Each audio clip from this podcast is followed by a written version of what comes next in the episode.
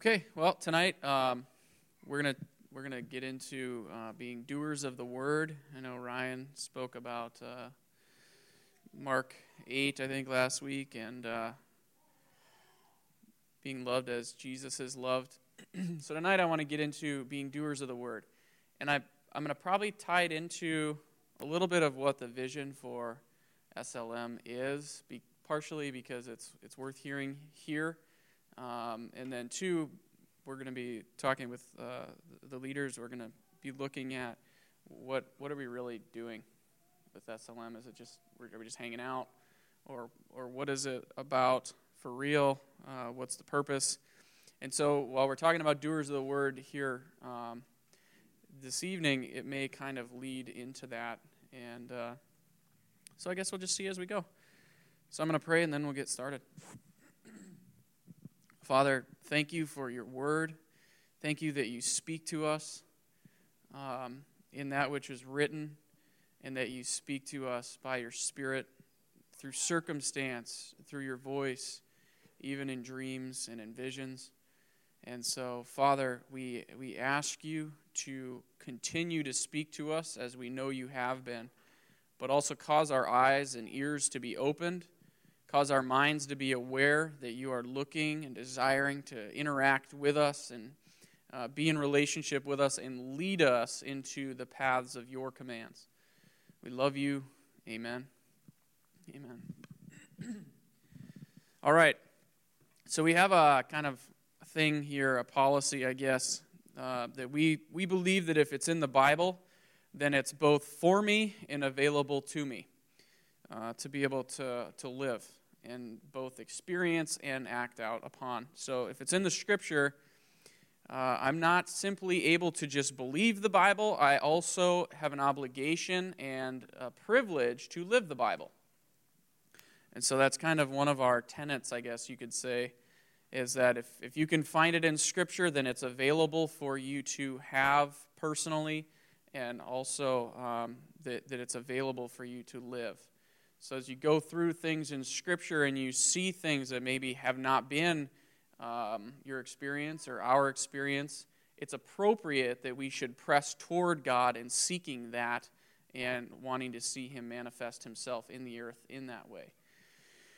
So James 119, 119, there's an extra one in there, it slipped by me. Know this, my beloved brothers. Uh, let every person be quick to hear, slow to speak, slow to anger, for the anger of man does not produce the righteousness of God. Therefore, put away all filthiness and rampant wickedness, and receive with meekness the implanted word, which is able to save your souls. But be doers of the word, and not hearers only, deceiving yourselves. For if anyone is a hearer of the word and not a doer, He's like a man who intently looks at his natural face in a mirror. For he looks at himself and goes away and at once forgets what he was like. But the one who looks into the perfect law, the law of liberty, and perseveres, being no hearer who forgets, but a doer who acts, he will be blessed in his doing. First off, it's, uh, it's really interesting to me that he makes a very um, straightforward statement in verse 22 that to be a hearer of the word and not obey it is to lead oneself into deception. And it's, it's extremely clear, so there's no, there, there's no two ways to examine that passage. Be doers of the word and not hearers only, deceiving yourselves. In other words, there's an enormous danger in being in church all the time and not changing the way we live based on what we hear. You can look at it that way.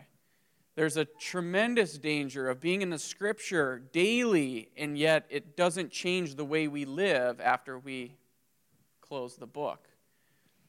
Because it's dangerous, because when we read and don't obey or change the way we live, or when we sit under teaching and we hear and we don't obey and change the way we live, we're actually leading ourselves and moving ourselves into deception. We're deceiving ourselves.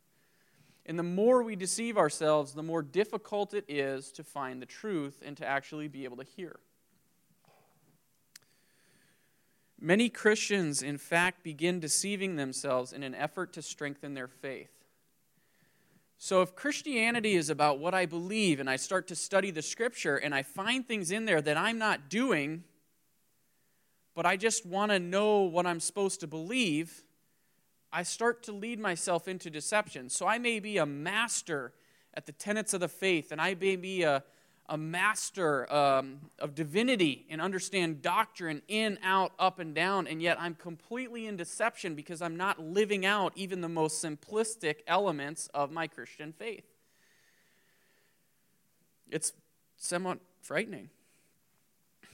This was the group that Jesus confronted in the New Testament uh, of the what we look at as the scribes and Pharisees. These were well-meaning, well-intentioned people who were trying to learn more of the Scripture. Some of them were genuine and became followers of Jesus, and others were so deeply deceived that they could not find their way out. Their hearts had become hard, as we'll we'll see in Hebrews three. as we'll get into it a little bit later about strengthening our faith. So, because there is such a great danger, the burden falls upon us to immediately respond and act upon anything that we come across in Scripture that we're not currently doing. So, if I'm reading the Scripture and I find something in there that isn't in alignment with my life, the Scripture's not going to change. I know some in some churches we just do that; we just tear that part out, and you know we don't pay attention to that book anymore if it wasn't in red letters. But really, you can't do that. So when we come across something in Scripture that isn't in alignment with my life, my life has to change or I begin to deceive myself or continue to deceive myself. So we must immediately change. This is what repentance is. This is where it comes alive that I've been doing something wrong. I acknowledge that, and now I'm going to shift the course of my life and go in an opposite direction. Confess the wrong, do the right, change direction. It's repentance. So, I, re- I know, at least for me, there are passages of Scripture, you know, books in the Bible. It takes me like six months to get through two chapters because there's so much in there that you, you feel like I can't wade through anymore before I go and make some phone calls and repent to some people because I've done some things wrong.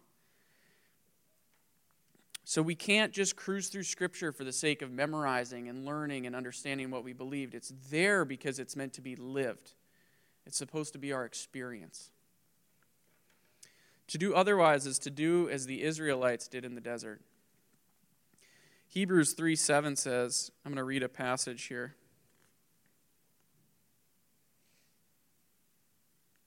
Okay, good. Therefore, as the Holy Spirit says, Today, if you hear his voice, do not harden your hearts as in the rebellion. On the day of testing in the wilderness, where your fathers put me to the test and saw my works for 40 years. 40 years. Therefore, I was provoked with that generation and said, They always go astray in their heart.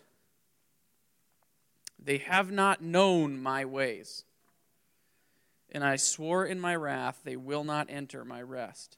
Take care, brothers, lest there be any, any of you an evil, unbelieving heart, leading you to fall away from the living God. But exhort one another every day, as long as it is called today, that none of you may be hardened by the deceitfulness of sin. For we have come to share in Christ, if indeed we hold our original confidence firm to the end. As it is said, Today, if you hear his voice, do not harden your hearts as in the rebellion. For who were those who heard and yet rebelled? Was it not all those who left Egypt, led by Moses?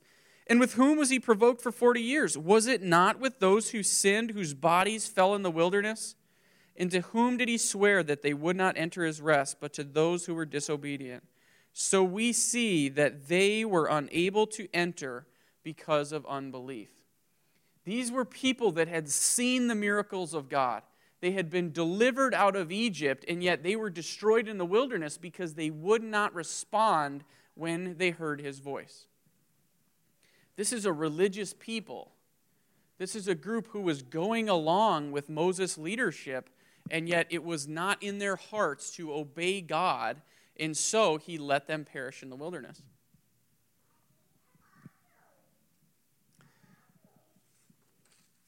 They heard the voice of God, yet they did not obey. They hardened their hearts because of the deceitfulness of sin, and they were destroyed because of their unbelief. A lack of action upon hearing of the word is equated to unbelief. This is something that I will suggest, recommend, whatever, but when you're in a service and the Lord is moving on your heart and you're feeling things come up and you can tell that God's wanting to deal with something or uh, touch you or respond. Do, do something to obey to this. To sit and resist this prodding, this movement of the Spirit is to intentionally harden our hearts and say, No, God, I'm not going there. I'm not willing to do this. And usually, what I tell people is find someone to pray with you. Either go to the front of a church, I don't care where you are. Go to the front and ask someone to pray with you. Find someone that you know and ask them to pray with you.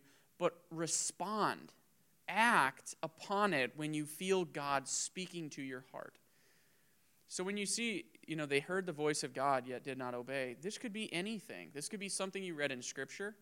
This could be I came across a verse and I was like, oh my goodness, I do not, I am not treating my wife like that. I need to repent. I need to apologize to her. I probably need to call Pastor Tuttle and confess to him and have him pray for me. But I need to respond and do something differently. I can't just read it and go, okay, God, we'll take care of that when we get home. Today, he emphasizes this twice. He says, Today, it says, do not harden your hearts as they did in a rebellion. In other words, act now. Don't, do not put God off and be like, you know what, Lord, let's, uh, let's just wait till I get out to the car. And then once we're you know halfway around the island, then we can look at this again. And I'll, I'll because I know I'm going to fall apart, and I just don't want other people to see me fall apart. This is a part of obedience. There is a cost to following God, and at times, people are going to see God moving on us. There's a cost that goes along with it. There's also a reward that drastically outweighs the cost. However, it's not okay to hide from God when He's trying to speak to us and He's trying to interact with us. In fact, it's extremely dangerous. Dangerous, yes, it is dangerous we're in England. Um, and it's very dangerous because it's leading ourselves into deception. And as we lead ourselves into deception, our hearts become hardened because of the deceitfulness of sin. And as our hearts become hardened, it becomes more and more difficult to hear the voice of God, let alone respond to it once we've heard it. And when our hearts have become hardened, we're going to go through a wilderness or even a destruction time where hopefully we're not utterly ruined and perish, but that we're just ruined and we start over from scratch. Repentance can become a really nice thing. You know?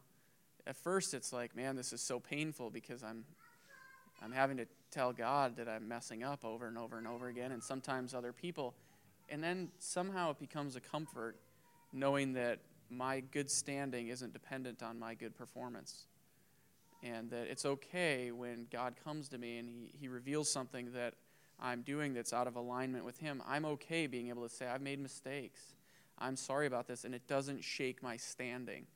In fact, true leadership and solidity of faith is because we're willing to have things exposed to us where we've erred, and we acknowledge them and move past them in repentance.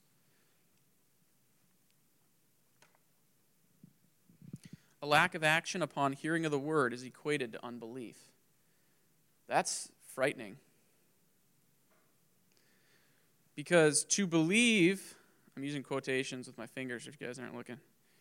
To believe Christian doctrines and not act upon them is considered unbelief and leads to destruction. So, to have all of our doctrines in line, to know the right thing about salvation, Jesus is a part of the Godhead, the Holy Spirit, we know all of our doctrines. We've got all of them in a row. We know exactly what we believe, why we believe it. We know creation arguments from A to Z, from Alpha to Omega, beginning to end. We got the whole thing down, and yet when God shows us something, we don't respond. We're functioning in unbelief, and that's what's destroyed. God would rather have someone who has no doctrinal training, doesn't even know the beginning tenets of the faith, and yet when they are stirred by Him, they respond immediately in repentance and change the way they live. This is great news because what's happening in our midst at this time are people who have no church background. We had a young man here a couple years back who asked us what Jesus was. He had no clue.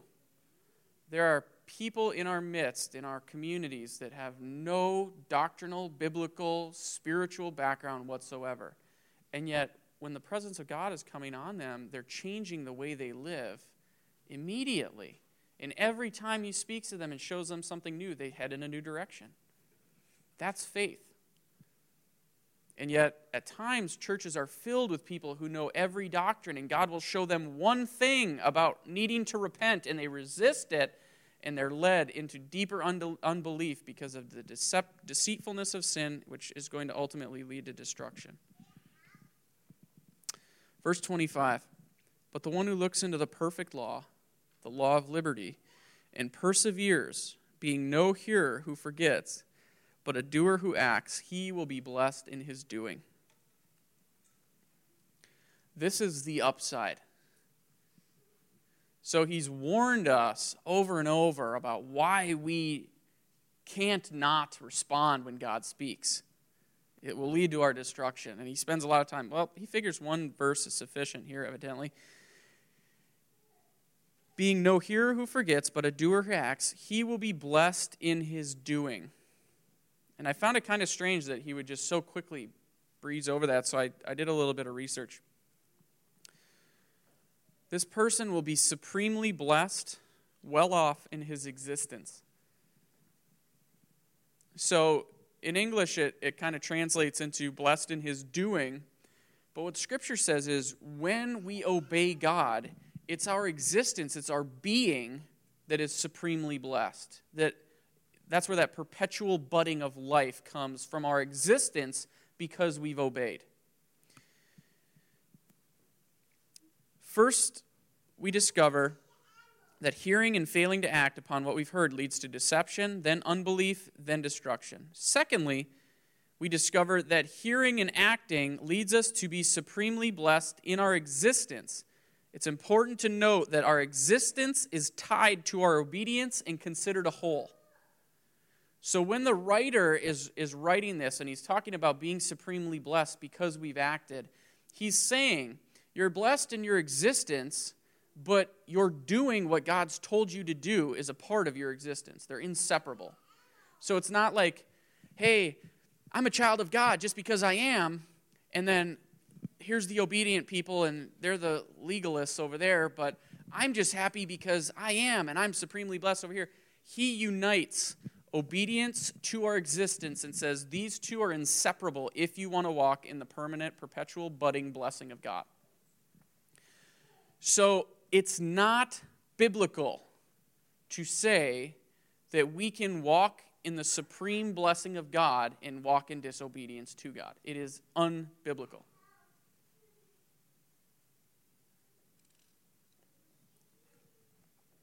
Luke 6, 46.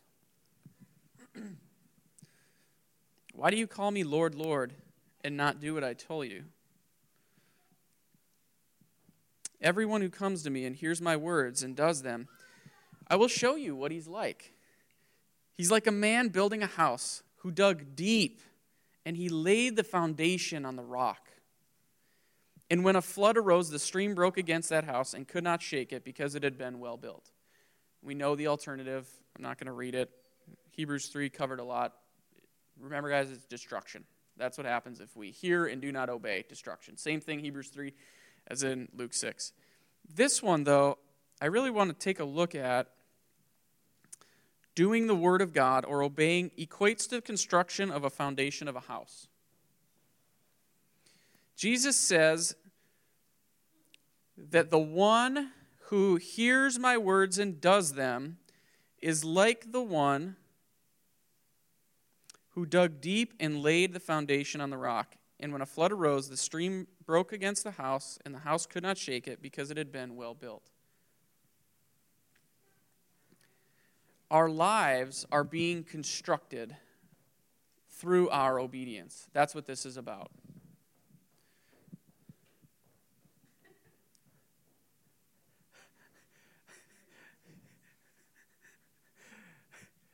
Building her house on the sand by not listening to her mommy.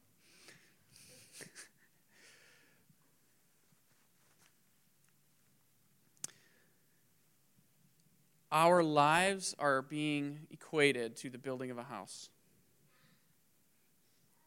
Our obedience is the equivalent of digging deep and laying a foundation on a rock. But our obedience is the laying of our own foundation. It's laying a foundation that's unshakable in any storm. Obedience to the Word of God builds our testimony and it is our testimony that makes us unshakable. Re- Revelation 12 11. The saints triumphed over him, that is the devil, by the blood of the Lamb and by the word of their testimony. They did not love their lives so much as to shrink from death.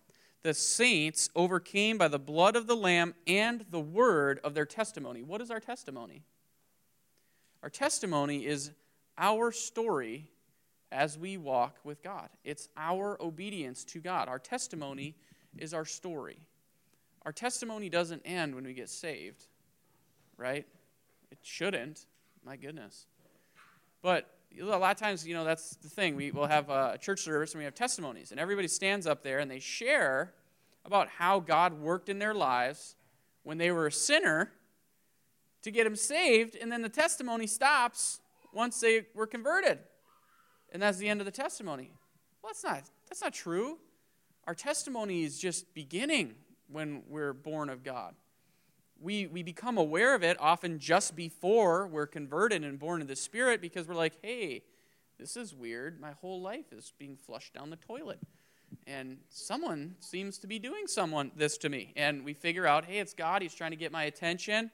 Then he reveals himself to us as a kind and loving Father, merciful. He forgives us, uh, forgives us of our sin we're born of God and we're like, whoa, this is amazing. Well, that's the beginning.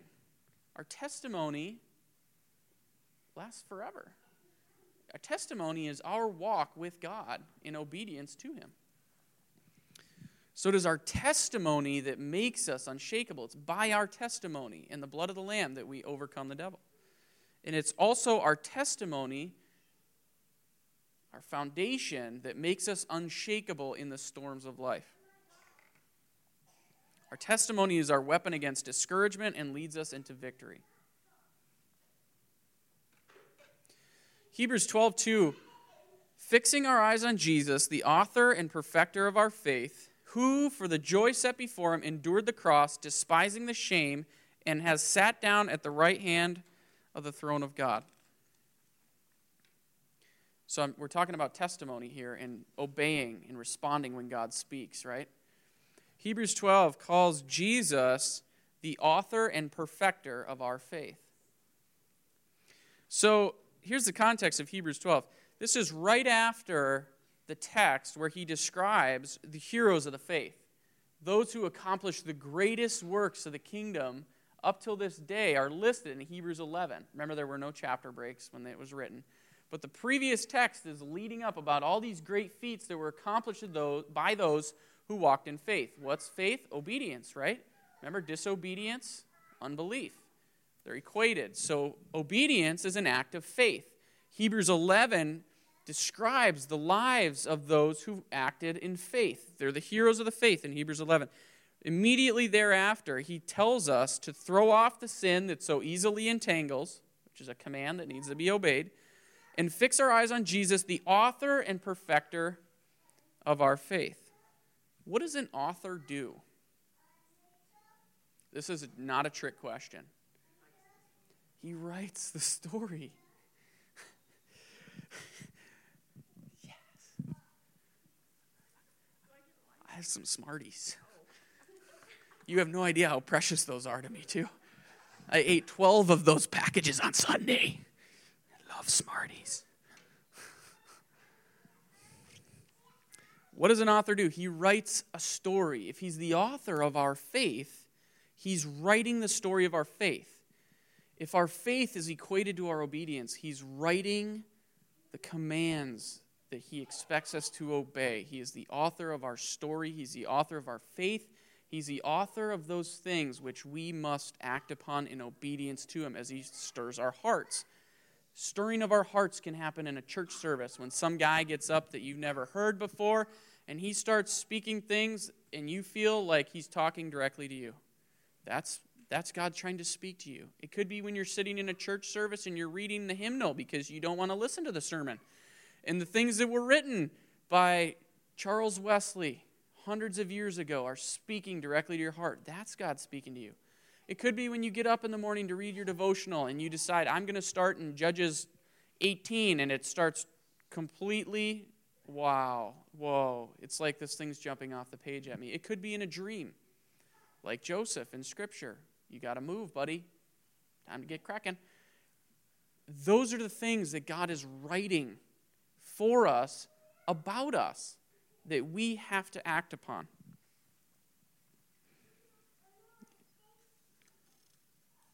There's a song, I think it's uh, Cory Asbury, where it's uh, he's talking, he's singing, you know, I don't want to write my own story, and um, and uh, it's you know, catch me up in your story, and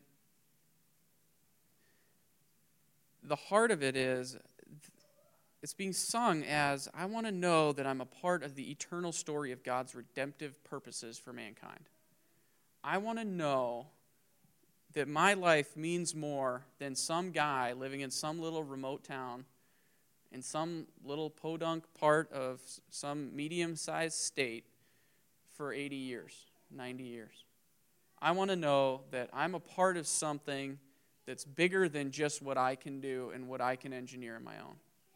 I want to know that I'm a part of the eternal story of God's redemption of mankind. I want to know I'm a part of that. I want to know that He's writing my story. I want to know that He is going to perfect my story as I stay obedient to Him.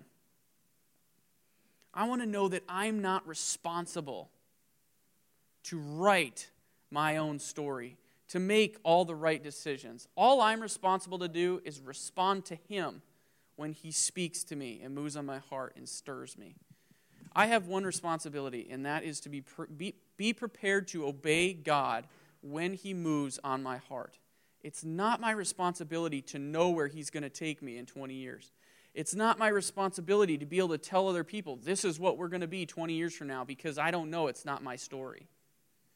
I can tell you what His story is and what He showed us about His story, and even different little pieces of how we might fit into it but it's not my story, so I can't tell you. All I can tell you is what he's shown about his story. And what matters most is I want to know that my life is not being written by me, it's not being written for me, and it's not being perfected by me. I want to know that he's responsible to write it. He's responsible to get me there, and he's responsible to make it perfect when we reach the completion. How do I learn this? obedience. The only way you can learn this.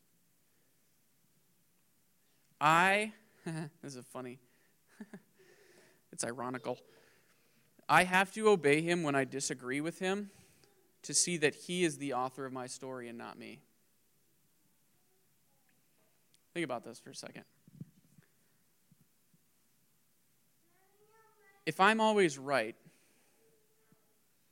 and I'm never having to do something that I feel like isn't right. God's like, hey, I want you to go in this direction. And I'm like, I don't feel like it.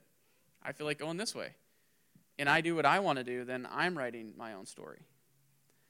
And if we never come to a point where he's like, I want you to go here, and you're like, I don't want to go there, I want to go here, and I don't act, then I'll never find out if he was actually writing my story or if it's been me all along.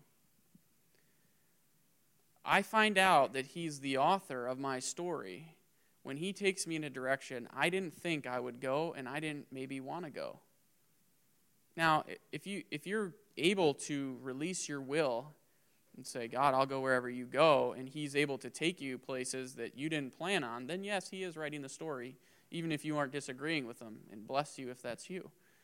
Um, it wasn't me. I had to find out through doing the things that I didn't want to do, in spite of the fact I didn't want to do, that it was Him who's writing my story, not me.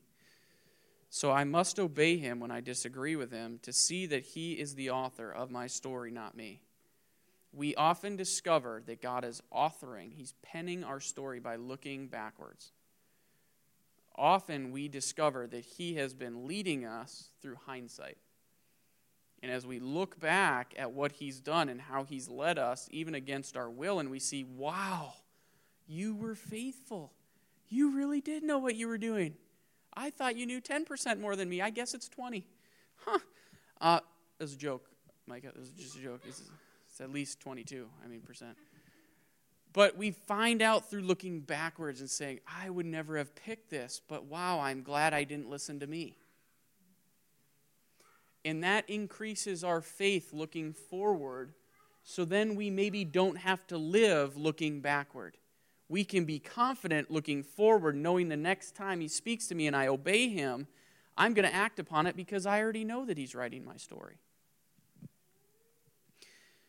I must obey him when I disagree with him to see that he is the author of my story and not me. This is why false freedom is so destructive. Because it leads people to believe that if they do whatever they feel like and they're passionate about, that they'll accomplish God's purposes for them. That's simply not biblical. It isn't doing what we feel like, but doing what He feels like that will lead us into the accomplishment of His purposes. This is a, a little pointer that's helpful um, in regard to this. Try to view your life as though you're reading a story written by the author of your own faith. Because often we get so caught up in the season that we're in, in the moment that we're in, and it's so hard or painful or you know miserable that all you can see is what's immediately in front of you. And you forget that if you back off just a little bit, you can see the greater work of what He's doing in you. And if you back off a little bit more, suddenly you're looking at your life in the scope of 20 to 40 years and you realize this is a season I'm in. Maybe it's discipline, maybe it's suffering, maybe it's joy and glory and excitement and anticipation, whatever it is. But stepping back to look at your life in the context, it's a story that's being written in to the redemptive purposes of mankind that was started before the foundations of the earth. Now, at the beginning, admittedly, it can be really difficult because uh, we've got to learn to step away and observe what God has been working in our lives. It can also be difficult if you don't remember having God ever really speak to you or orchestrate anything in your life that you knew was God. So at the beginning of our walk with God, it can be really tough because you're like, I think He did one thing for me, and that's why I became a Christian. And it's okay to ask God to show you Himself and His workings in your life. And it's also okay to be attentive to the things that He's orchestrating circumstantially. He's constantly at work in our lives, but often we fail to observe the happens, happenings of our life as the hand of God. We're too quick to throw things off as circumstantial, as coincidental.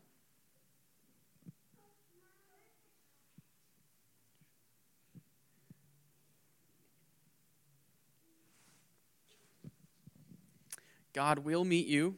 He will orchestrate your life but you must welcome his authorship and his leadership, and then we must obey him. So, when you ask God, God, you have to meet me, show me that you are at work in my life, show me that you're orchestrating circumstances, show me that you're trying to speak to me, you're committing yourself to the obligation to obey him when he shows up. It's not just for an experience, it's not just for a good feeling and an encounter and a story. It's for the sake of drawing us into what he's doing and committing ourselves to respond when he shows us, hey, this is me, I'm at work in your life. Oh, good. 20 minutes. I got time for this one. So, uh, Mary and I had just met in 2005, and um, we were praying uh, at her house. We had walked all around town one night. We'd known each other for all of probably two weeks. And um, we're praying at her house, and uh, I was about to leave, and so we're praying in the living room. And we prayed, God, if this was you, you know, and, and you're wanting this relationship to go forward, give us an opportunity to minister to someone together. You know, this, that'd be, this is a good prayer, right? And so, God, give us an opportunity to minister to someone together as a couple, you know, because like I can minister over here, she can minister over here, but we want an opportunity together. And this was about 2 a.m. And then I left and I drove all the way to Republic and I got up early the next morning, came out, this was a Saturday night, this was after Immerse, come all the way back into church. I'm here at church Sunday morning, and Mary's late, which at the time was a surprise to me. Um, eight years later, not so much. Actually, we're really close to eight years to the date that this actually happened. Yeah, wow, that's funny. It's the day after Halloween. So I'm here, no Mary this is weird. All of a sudden, 15 minutes after worship starts, she comes in. She's like, I need you. So I go outside, and standing in the parking lot of a church is a lady um, dressed in a wedding dress with gym shorts on. Dirty gym shorts and a wedding dress.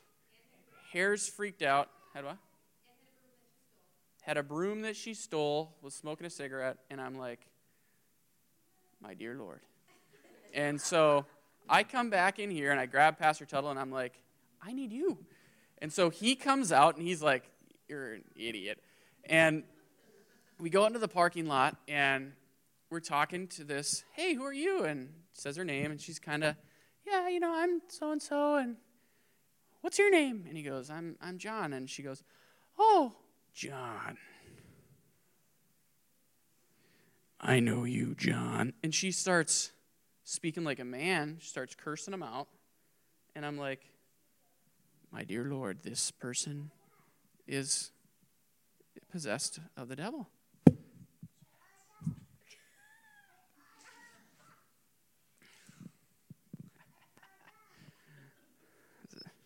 As a fly. I got him.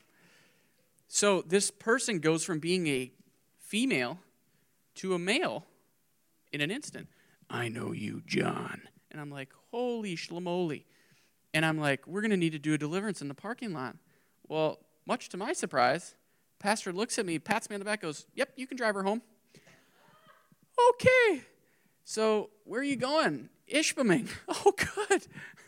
Saddle up, partner. So, we jump in the Dodge Ram. So, it's me, Mary, and this person on the other side. And we start driving, and I'm like, okay, what do I do? I've been to some charismatic prayer meetings. I think I got a pretty good handle on this.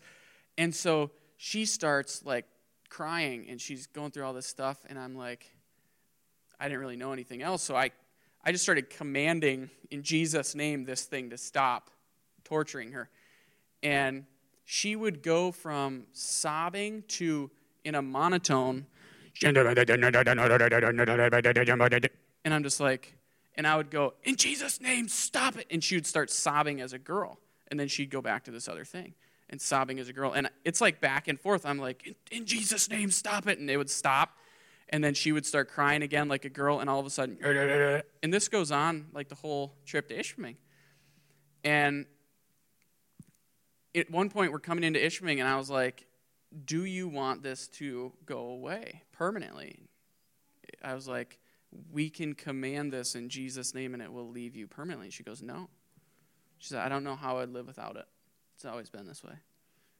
And we're like, Okay, so we dropped her off, and that was the last time I saw her. Mary's seen her a couple other times. And we're driving back, and I'm like, hey, six hours ago, we prayed and asked God for an opportunity to minister together. I think we just got it.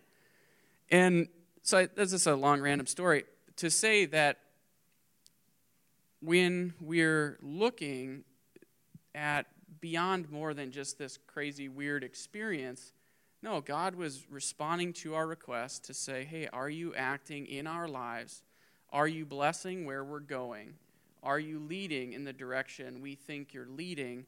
We need to have something market. So it's a, it's a really kind of neat story and all this, but more than that, it's stepping back in a way and able to look out and say, God is moving and orchestrating things in our life. This, this lady came flying out of Third Street Bagel while Mary was walking down Third Street, screaming at her, flagging her down because they had uh, worked together at one point.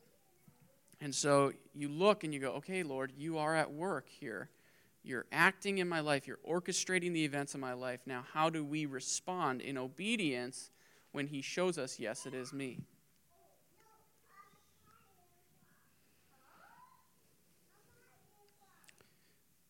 When John the Baptist was asked who he was and if he was the Messiah, his response was, I'm the voice of one calling in the wilderness, make straight the way for the Lord. John 1:23. He replied in the words of Isaiah the prophet, I am the voice of one calling in the wilderness, make straight the way of the Lord. This passage was written about 700 years before John was born. John found himself in God's story. Now, we're 2,000 years later, and we look back and we go, well, of course he did. He's John the Baptist in the Bible. John was some dude from some little town who had been set apart, consecrated from birth to obey God. John was written in to the New Testament because John responded in obedience to God's call in his life. John wasn't in the New Testament when we read the New Testament. There was no New Testament. That's, that's kind of a joke. That's the point. I got it. There was no New Testament when this happened. When John quoted a scripture from 700 years earlier, there was no New Testament that he was reciting. He wasn't looking at his own life in the New Testament. He's looking back 700 years and saying, This is me. I'm in the book. John found himself in God's story. He allowed God to show him, This is who you are. This is where you fit in my redemptive purposes for mankind. You get to be the voice of one calling in the wilderness, make straight the way for the Lord. John, in return, was called by Jesus the greatest man born of woman. And then he follows that and he says, But he who's least in the kingdom of heaven is greater than he. That's us. We've been given a greater privilege than John. We're in the story. So our response has to be to look, to listen, to see what God is writing about us and how we fit into his story. When we do, we listen and look to obey his word as we study it, to establish ourselves as houses built upon the rock, unshakable in any storm. We have to be responsive to his voice when he speaks. And as we do, we look at our own lives in the context that it's, it's a strand being woven into God's script throughout the ages. As we live in obedience and we are doers of His word and not just hearers, we become overcomers and we'll hear on the day of the Lord, Well done, good and faithful servant.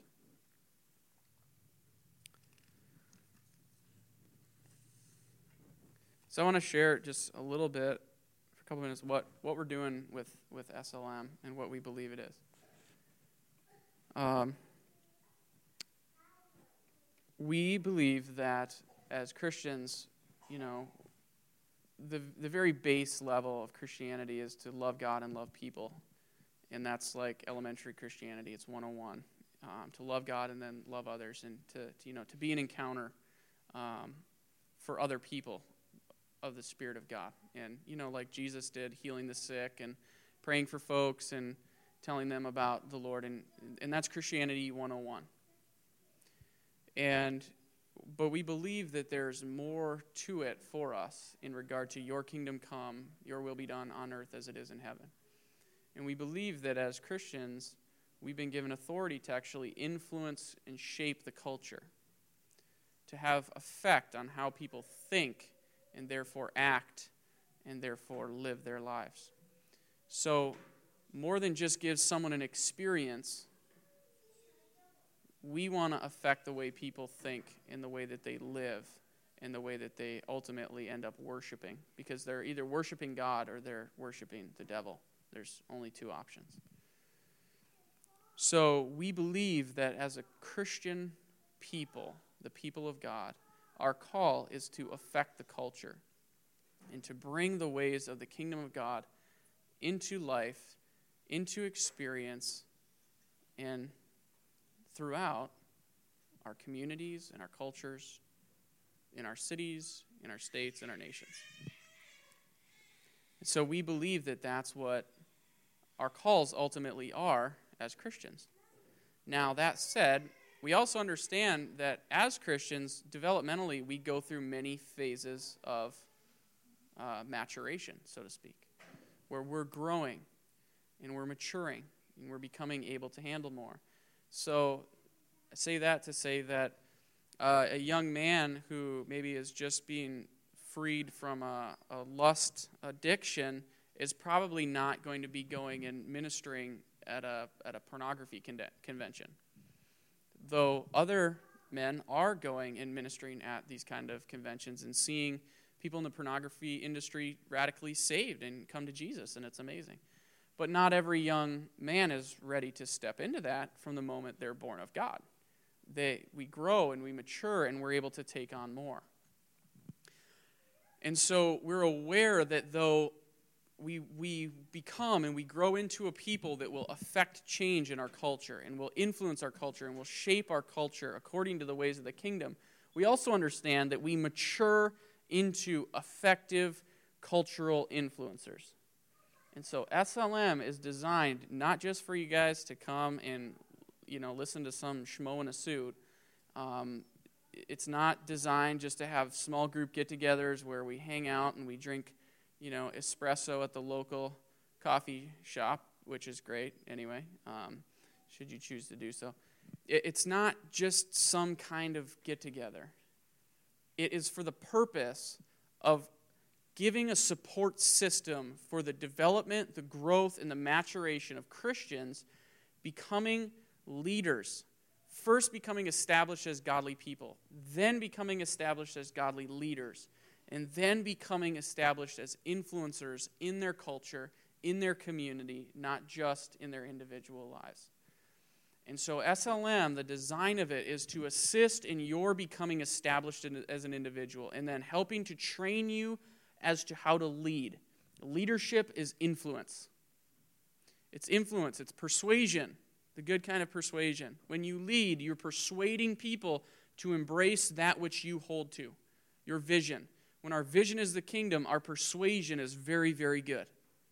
Persuasion can be looked at very negatively, and so I'm defining it as a positive thing. So we seek to become established as Christian individuals. We seek to train the attributes of influence or leadership. And as those attributes are developed, honed, and shaped, we're there to support as you become someone who's now doing it in a secular environment. It's one thing to affect change and be an influencer when you have willing Christians who are going along with the things that you say and the things that you say they should do. It's another thing entirely when you're trying to affect change in an environment that's hostile to what you're saying and what you believe and why you believe it, and to continue to do it for year after year after year. SLM does not have a one year, two year, three year, four year program. It's not like that. This is a long term partnership where we believe we're all going to grow together for a long, long time. I believe that if we're going to affect change in our culture, we have a 20 year minimum effectiveness period.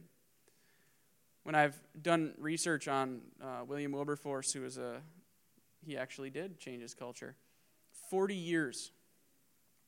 40 years, a group of people like this partnered together and said, we're going to go after this thing together. We're not just going to go after the abolition of slavery. We're going to change our culture and make it like the kingdom of God.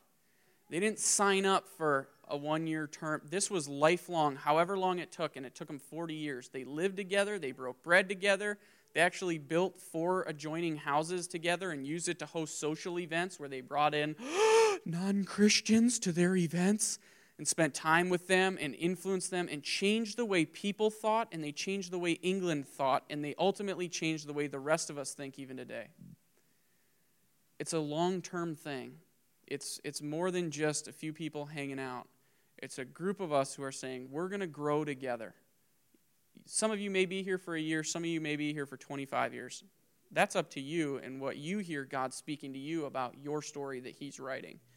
What I'm telling you is our goal for each of us in SLM is to aid in the development, the growth, and the maturing process to help you go from someone who is maybe uncertain about your faith into the place where you're established and you know who you are in God. And if that's you today, to help you become a leader and an influencer of people. And as you become an influencer of Christians, we want to help you become an influencer and a cultural changer in a hostile, secular environment where you can go out and see the things of the kingdom implemented where you are in our, in our community. That's the, that's the goal, that's the vision that we have that we're a part of with SLM. And I felt like it was a good night to share that with you as we're talking about being uh, obedient and being doers of the word. Is we do believe that each of us are written into the redemptive story that God's writing on behalf of mankind. That each of us are in the book, so to speak. That He's speaking to each of us about where we fit and where He's taking us and where He wants us to go. And so SLM is simply designed as a support system to help get you there, where you have people to develop relationships with who have a long term vision of wanting to affect change in their culture. And we're going to be here doing it together for a long time. So, amen. I'll pray, and then, uh, then we can go. Father, thank you uh, for choosing us.